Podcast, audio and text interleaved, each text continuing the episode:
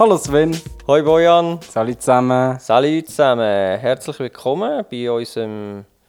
Wie viel Podcast ist es? Ich glaube, es ist der 8. Ja, die magische 8. Wir haben sie erreicht. 8. Podcast. Ja. Im nächsten Podcast werdet ihr erfahren, ob wir weitergemacht haben oder nicht. Wie eigentlich fast in jedem. Aber ja, wir haben es also geschafft. Wir haben durchgehabt. Ist das jetzt schon die magische Grenze? 7 zu 8? 8 ist quasi die Grenze, wo es anscheinend heisst, muss man erreichen, um dass du dranbleibst. Also, wir werden dranbleiben, ihr seht es. Mhm. Ja, was haben wir heute für ein Thema? Planung vom Fotoshooting. Jo, das ist ein cooles Thema, finde ich.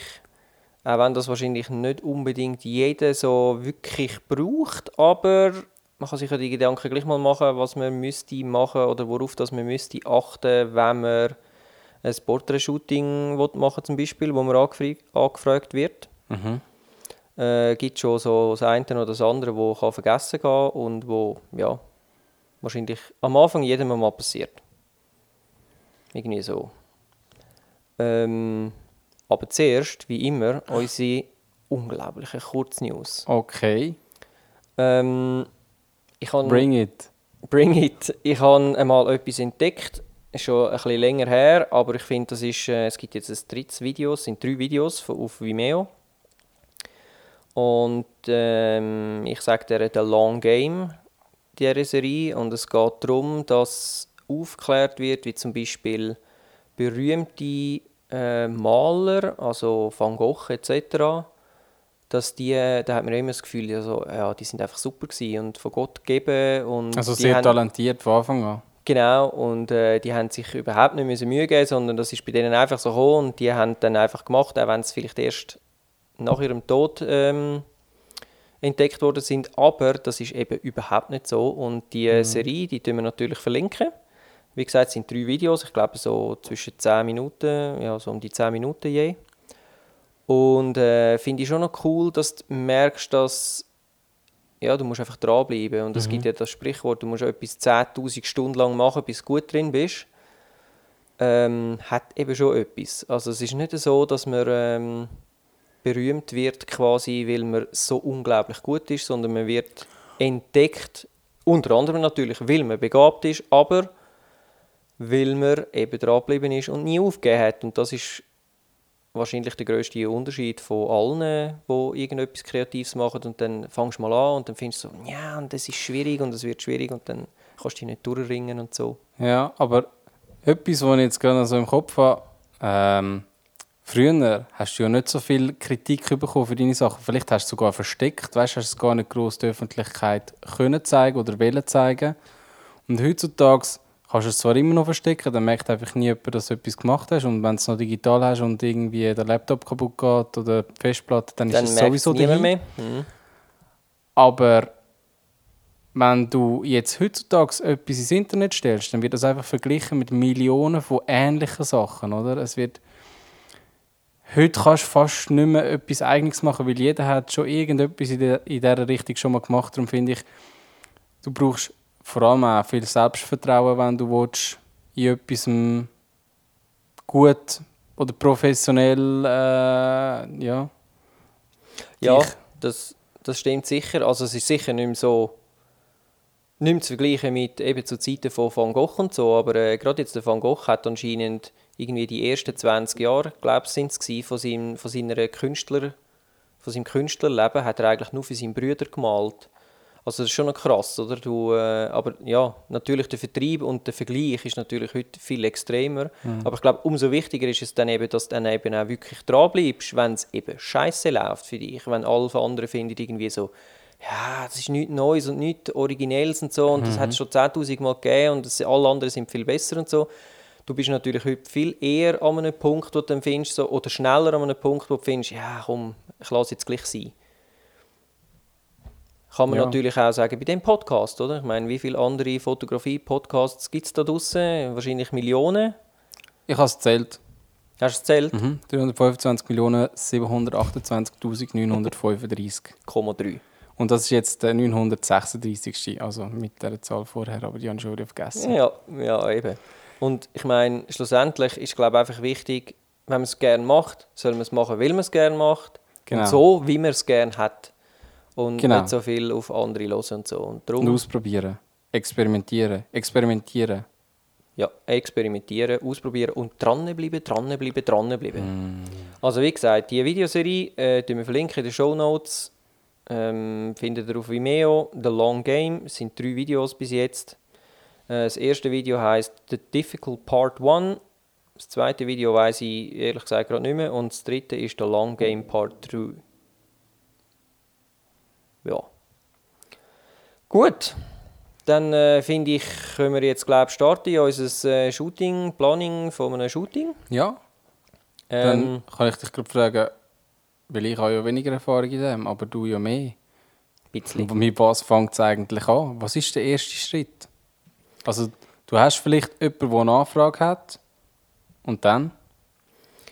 Ja, also zuerst muss man natürlich mal abklären, was möchte der Kunde genau oder die Person oder um was geht es. Also das Porträt. Genau, oder das Porträt. Hochzeit oder ja, gut, für eine Webseite irgendwie. Ja, genau. Also was will er, was stellt er sich vor? Weil je nachdem ist ja dann schon die Location irgendeine andere. Ich meine, bei einer Hochzeit ist die Location eigentlich, ja, habe ich nicht viel zu sagen, sondern die Leute heiraten dort, was heiraten. Genau. Und dort geht es dann eher darum, so halt ein bisschen auszukundschaften, wie sieht das aus, was brauche ich nicht, zum Mitnehmen und so. Aber ich denke, also zuerst frage ich mich mal eben, was will die Person und wie viel Planung muss wirklich sein? Also ich versuche so wenig wie möglich zu planen, weil, wie wir alle wissen, du kannst so viel planen, wie du willst und am Schluss kommt es sowieso anders raus. Aber es gibt so ein paar Eventualitäten, wo man sich vielleicht sollte ein bisschen, Gedanken dazu machen. Und etwas vom Wichtigsten ist zum Beispiel, wenn es jetzt an einer bestimmten Location muss sein, an einem Gebäude oder so, oder in einer alten Ruine oder was weiß ich, braucht es dort Bewilligungen, ja oder nein? Also gibt es Ruinen, wo es eine Bewilligung braucht? Ja, Ruinen würde ich jetzt sagen, wahrscheinlich in der Schweiz jetzt nicht unbedingt, aber ich weiss zum Beispiel, wenn man, was sehr unwahrscheinlich ist, aber wenn man gebucht wird für Amerika, dann gibt es gewisse Gebäude, wo du musst, nur schon für zum können das Gebäude fotografieren, eine Bewilligung einholen. Aha. Es gibt da auch, glaube ich, irgendwo eine Internetseite, wo die, ich glaube, die heissen PPAs, wo die aufgelistet sind, aber ich habe das mal so am Rande mitbekommen und ich habe es dann nicht weiter verfolgt, weil ich dachte, ja, ich meine, ich werde eh nie gebucht, für auf Amerika zu fotografieren, also zum Glück. Aber das ist zum Beispiel etwas, wo man sich muss überlegen muss, oder? Also, weil, wenn man es jetzt zum Beispiel in einer Nachbarschaft macht, dann wollen die vielleicht nicht, dass man ihnen in den Garten fotografiert und so. Und ja, das sind... In der Regel hat man das relativ schnell abgeklärt und ich denke auch, wenn man einfach fragen, dann kann man auch. Also was ich mal hatte, ist bei einem Hochzeitsshooting sind wir vorher auch Location Scouting machen, etwa 2-3 Wochen vorher, weil es ist so ein Weiler war, schön, und hat halt 3-4 Bauernhäuschen gehabt und so, und dort oben hat es einfach die schönste Wiese, ist einfach quasi beim Bauer hinter dem Haus gewesen, oder? Mhm. Und dann haben wir einfach geläutet und gefragt, ja, könnten wir echt mal schnell schauen und so. Und die haben dann uns sogar schlussendlich noch Kaffee angeboten. Und wir haben dann auch können am Hochzeitstag dort hinten eine Viertelstunde schnell in den Garten und dort können ein schönes Bild machen, wo du dann auch schön Bergen im Hintergrund gesehen hast. Ja. Und so.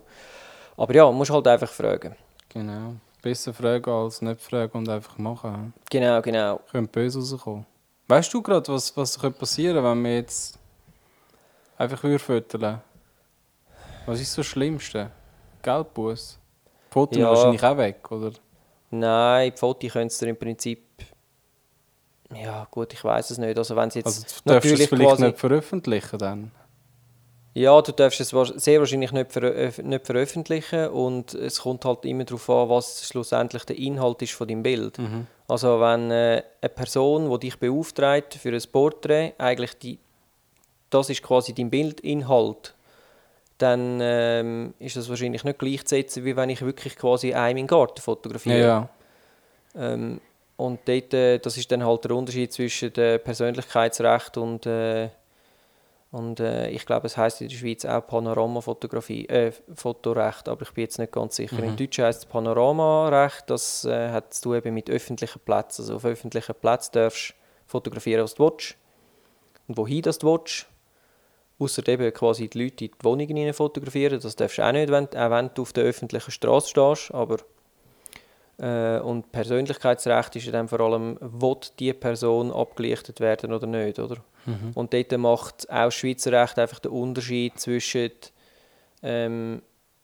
ist die Person, also wenn die mich anschaut, wenn ich zum Beispiel eine fremde Person auf der Straße fotografiere und die sieht, dass ich sie fotografiere und sie ist auch ganz klar die Hauptperson in meinem Bild, zum Beispiel an einem Bahnhof, dann habe ich zwar das Recht, um das Foto zu machen, weil es ist ein öffentlicher Raum, aber ich darf das Foto theoretisch nicht veröffentlichen, ohne sein Verständnis von dieser Person zu haben. Mhm.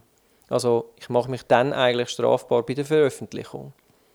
Wenn aber die Person, die ja wahrscheinlich mein Auftraggeber ist, meine Hauptperson ist, dann entfällt das. Mhm. Also dementsprechend braucht es ja auch keine Bewilligung, respektive die Bewilligung habe ich ja eigentlich vom Kunden selber. Okay. Was allerdings vielleicht noch wichtig ist, ist bei diesen Porträtgeschichten, ich nehme jetzt einfach ein Porträtshooting zum Beispiel, wenn jetzt jemand Bilder will für auf Facebook und so weiter, dass man sich als Fotograf auch absichert und einen Model-Release-Vertrag abschließt mit dieser Person. Das heisst, dort drin wird geklärt, was für Bilder das sollen hergestellt werden, also sind es jetzt eben Porträts oder Aktbilder oder was auch immer, und zu welcher Verwendung und für welche Bezahlung. Mhm. Also da kann ich mich quasi absichern, da kann ich zum Beispiel reinschreiben als Fotograf, ja, ich will die Bilder können uneingeschränkt auf meiner Webseite brauchen, als Werbung für mich. Kann der Kunde natürlich auch rausstreichen, ich meine, das muss man halt miteinander abmachen. Ja. Oder für was, dass ich die sonst noch, also darf ich die zum Beispiel bei einer Stockfotografie-Seite brauchen, für zum Geld machen. Mhm. Und da muss man halt gegenseitig einverstanden sein und dann auch die Bezahlung ist ganz wichtig, noch reinzunehmen. Also der Kunde, entweder zahlt mir der Kunde etwas oder man macht ab, es ist ein TFP, also Time for Print quasi heisst es. Oder Foto, je nachdem, es gibt Erik, was sie so oder so sagen. Also wo du zu mir kommst und sagst, ja, ich will Fotos und so und es darf aber nichts kosten, dann kann ich dir sagen, ja, okay, aber dann will ich es für meine Zwecke auch brauchen und dann ist quasi bei beiden ein geholfen, oder? Mhm. Aber das würde ich auf jeden Fall machen. Und für das gibt es aber auch schon Apps, wo das eigentlich wie so vorgefertigte Verträge drin hat. Ich habe auch eins, wo ich empfehlen könnte. Allerdings weiss ich jetzt ehrlich gesagt, muss ich nochmal schnell nachschauen, wie es heisst. Da kannst du Text, also es hat schon fertige Texte drin, kannst aber auch deine eigenen Texte verfassen, nachher importieren. Und das Coole daran ist, du kannst das natürlich am iPad gerade sofort vor Ort machen. Okay. Und wenn du kannst dann auf deine Kontakte zugreifen, deinen Kunden quasi einfügen. Also er sieht, dann ist dann die Adresse, ist wie ein Vertrag, dann wirklich, du siehst quasi mich als Fotograf mit meiner Adresse und Anschrift und so und ihn. Und unten durch ist nachher der Text, den er quasi auch am iPad unterschreibt, mit dem Stift oder wie auch immer. Mhm. Und wenn du OK klickst am Schluss, dann generiert es gerade das PDF und schickt allen Beteiligten gerade das PDF per E-Mail. Okay, dann also ist quasi der Vertrag gültig, oder? Der Vertrag ist gültig, es ist abgeschickt, jeder hat gerade eine Kopie und das Thema ist erledigt und das ist wirklich... das ist wahrscheinlich etwas, wo viele nicht daran denken, oder? So etwas zu machen. Also gerade jetzt Leute, die irgendwie neu anfangen und einfach begeistert sind von Fotografie, die das irgendwie gerne machen. Ja, ich meine, am Anfang, wenn du jetzt anfängst zu fotografieren und bist voll im Hype und so und immer ein bisschen besser werden und es geht darum, quasi einfach zu üben, dann ist jetzt zu 90% die Leute, die du fotografierst, sind Leute aus deinem eigenen Umfeld, die sich entweder zur Verfügung stellen oder einfach Leute, die du gut kennst, aus dem Kollegenkreis, oder? Mhm. Und dort habe ich aber auch, also das beruht dann wie so auf gegenseitige Absprache. Man hat ja dann auch ein bisschen das Vertrauen zueinander, oder? Es geht auch mehr darum, wenn es wirklich fremde Leute sind, die dich beauftragen, ist das sicher ein guter, ja, eine gute Idee, weil wenn du nachher zu mir kommst, zum Beispiel, wenn ich jetzt, und du findest so, hey, aber weißt, ich will nicht, dass du das veröffentlichst auf Facebook zum Beispiel, weil Facebook hat ja wieder, das ist mal ein eigenes Thema, Fotorecht und so, weil die haben ja ganz eine eigene Rechtsprechung, sage ich jetzt mal, dann sage ich einfach, ja okay, dann nehme ich es runter und damit hat es sich erledigt, oder? Ja.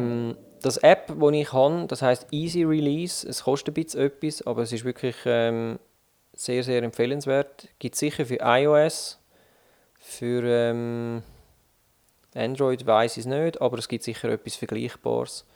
Easy Release, wirklich coole Sache. Du hast vorhin noch angesprochen, wenn du im öffentlichen Raum jemanden fotografierst und der ist klar zu erkennen, das ist aber nicht dein Auftraggeber, dann gäbe es Probleme mit dem Recht, oder? Es kann, ja. Wie sieht denn das aus mit zum Beispiel Sportlern oder Musikern oder sonst? Weißt du, so ähnliche Personen, sind denn die wieder davon ausgenommen oder haben die ein spezielles Recht? Oder? Ja, dort kommt es ein bisschen darauf an. Also grundsätzlich sind Leute, die man kennt, sind ja so Persönlichkeiten des öffentlichen Lebens, sage ich jetzt mal. Also halt eben so Promis. Und die darfst du grundsätzlich, also an einer Veranstaltung, an einer Sportveranstaltung zum Beispiel, die öffentlich zugänglich ist, wo allerdings, wohlgemerkt, der Veranstalter selber nicht sagt, man darf nicht fotografieren. Es gibt, es kann ja sein, dass wenn, ich meine, du kannst nicht in ein Konzert gehen und einfach fotografieren mit deiner Pro-Ausrüstung, oder? Das nehmen sie dir gerade ab. Aber wenn das nicht der Fall ist, dann darfst du dort eigentlich die Bilder machen und auch veröffentlichen, weil die sind sich das... In dem Sinn, also ja, die müssen sich das bewusst sein, die sind berühmt und sie werden einfach fotografiert. Das ist einfach so. Ja, dort gibt es dann vielleicht noch ein paar Einschränkungen, was du dann da genau siehst, oder? Ich meine, aber ja, das... Ich meine, wenn jetzt irgendwelche Leute, die sonst immer nur anzogen, plötzlich viele Blut irgendwo an einem Strand siehst, das ist vielleicht nicht die idealste Idee, das Foto nachher zu veröffentlichen, weil derjenige hat garantiert mehr Geld als du und das könnte schon unangenehm werden. Aber wenn du jetzt irgendwie, keine Ahnung, den Usain Bolt an einem Zürich-Meeting fotografierst, dann hast du das Recht, das zu veröffentlichen. Okay. Ja. Was ist dann der nächste Schritt nach dieser ganzen Recht-Thematik? Ja, also wenn ich weiss, um was es geht, wenn ich meine Rechtsgeschichten und so abgeklärt habe oder einfach weiss, wie ich das angehen muss, dann mache ich mir in der Regel mir selber ein Moodboard. Das heisst? Ich gehe auf Pinterest zum Beispiel oder sonst im Internet schaue nach Bildern, die in die Richtung gehen, die ich mir vorstelle. Einfach für so ein bisschen... ja, wie soll es optisch daherkommen, welche Farben... Also Vorlagen zusammensuchen. Genau, Vorlagen. Also nicht in dem Sinn, ich will es ja nachher nicht genau so kopieren, sondern es geht mehr so darum, soll es mehr hell, soll es mehr dunkel sein, soll es sportlich sein, soll es... Aber so, dass du und auch vielleicht der Kunde oder der Auftraggeber selber mal sehen, in welche Richtung das es geht und was es sicher nicht wird sein. Genau, es geht eigentlich vor allem um das. Was ich auch immer mache, ist... Ich frage auch Kunden, ob sie schon eigene Vorstellungen haben. Häufig ist das so, aber es gibt auch viel, wirklich, das überrascht mich immer wieder. Also es ist wirklich etwa 50-50. Die einen wissen ganz genau, in welche Richtung das gehen soll. Keine Ahnung, das ist vielleicht ein Musiker und der will einfach alles schön dunkel und schwarz-weiß und nur ein Licht oder keine Ahnung. Und ein Studiofotograf, also eine Studioaufnahme haben. Und jemand anderes hat vielleicht überhaupt keine Ahnung, in welche Richtung das es gehen soll. Und dort versuche ich dann mit diesen Boards, dann mache ich vielleicht 2 oder 3, was ich mir vorstellen könnte. Und dann versuche ich dann mit diesen Boards ein bisschen herauszufinden, soll es eher A, B oder C geben.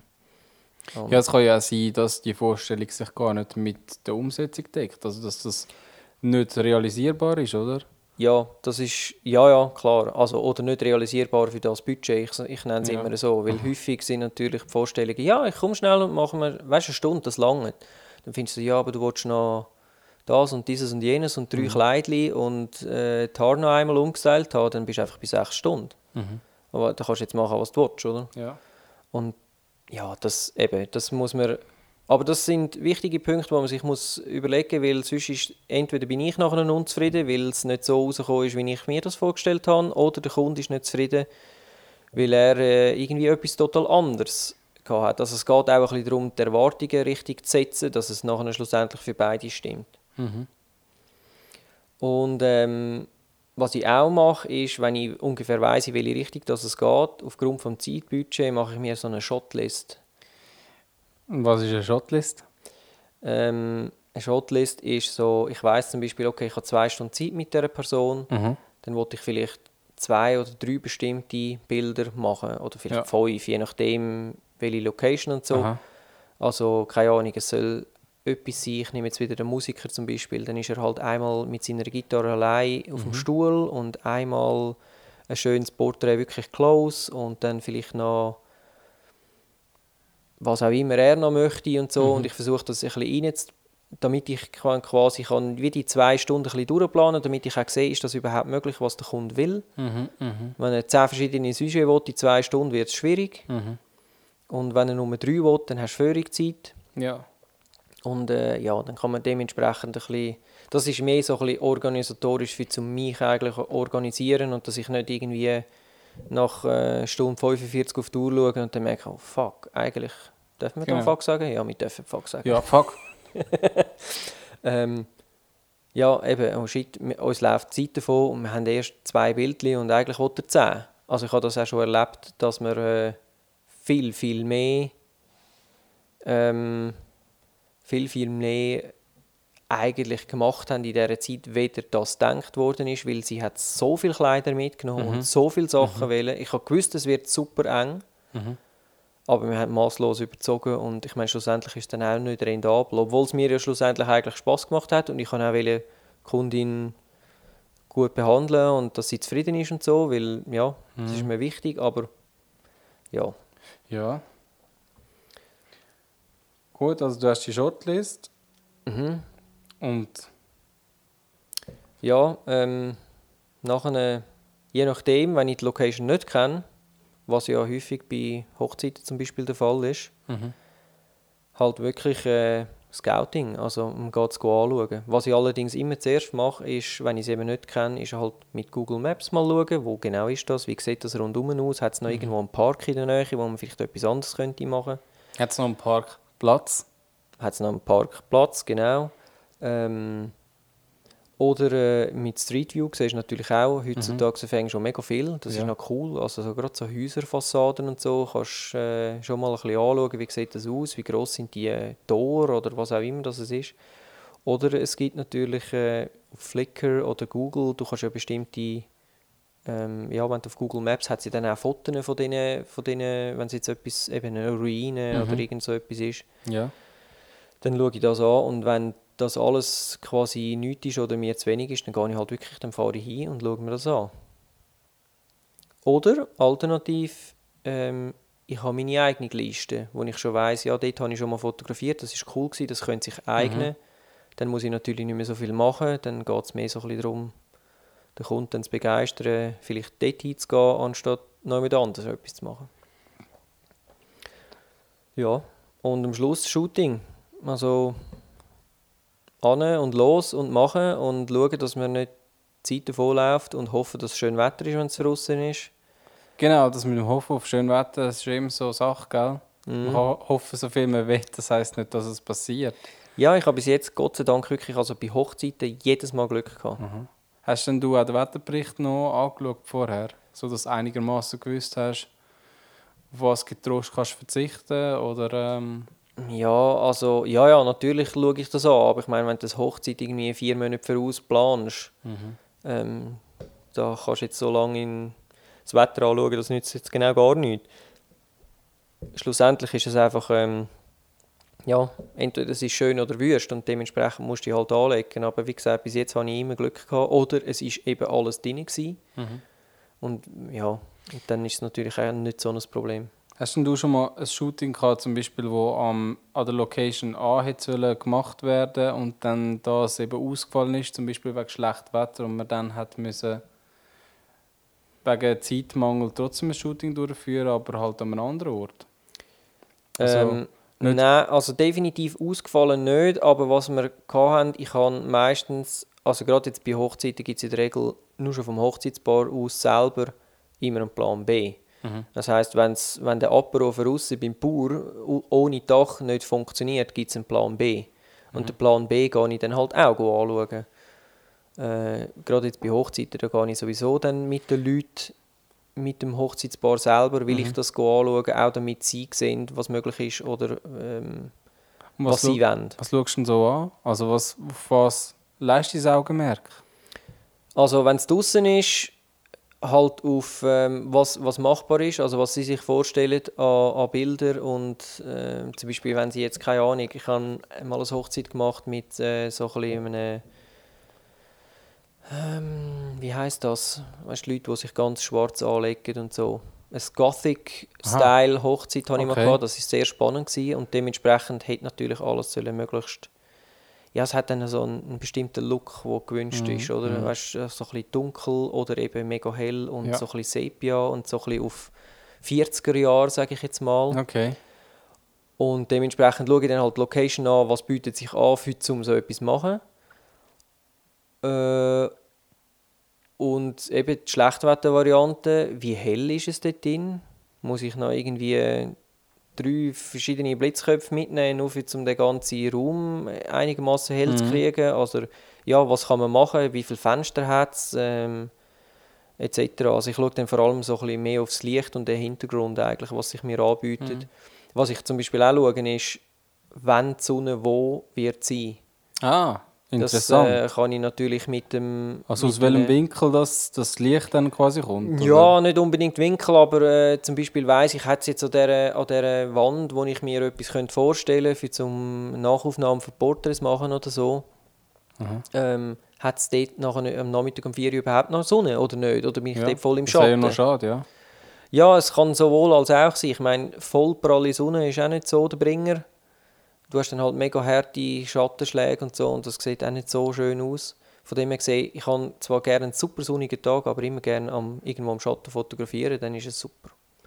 Also das heisst, Licht ist ja schon ein sehr grosses und wichtiges Thema dem ganzen Shooting, oder? Auf jeden Fall, ja. Also das heisst, zum einen muss man schauen, wie viel Licht hat es, wie viel Licht hat es wann. Muss man noch Licht mitbringen? Oder hat es vielleicht Licht dort, das man brauchen kann? Oder muss man vielleicht sogar Licht wieder abdunkeln, also feister abdunkeln, damit es nicht eben einen falschen Lichteinfall gibt? Ja, das habe ich jetzt noch gar nie gedacht zum Abdunkeln. Das ist eigentlich noch ein cooler Hinweis. Schon habe ich wieder etwas gelernt. Ein weiterer Grund zum Weiterhören bei uns. Das habe ich aber auch noch nie gehabt. Ja. Also in der Regel habe ich eher das Problem, dass es zu dunkel ist. Okay. Ich meine, wenn du bei einem Bauer in einer Scheuer ein Apero machst, dann sieht das super lässig aus, aber zum Fotografieren ist es der Horror. Und dann nimmst du einfach Blitz mit? Ja, dann... Oder... weiß auch nicht. Ja, also... Schaltest das Licht ein? Lampe. Schaltest das Licht ein ist eben meistens schwierig, weil dann hat es keinen. Sprich, du bist angewiesen auf deinen Kamerablitz. Also den, den du oben drauf hast. Oder...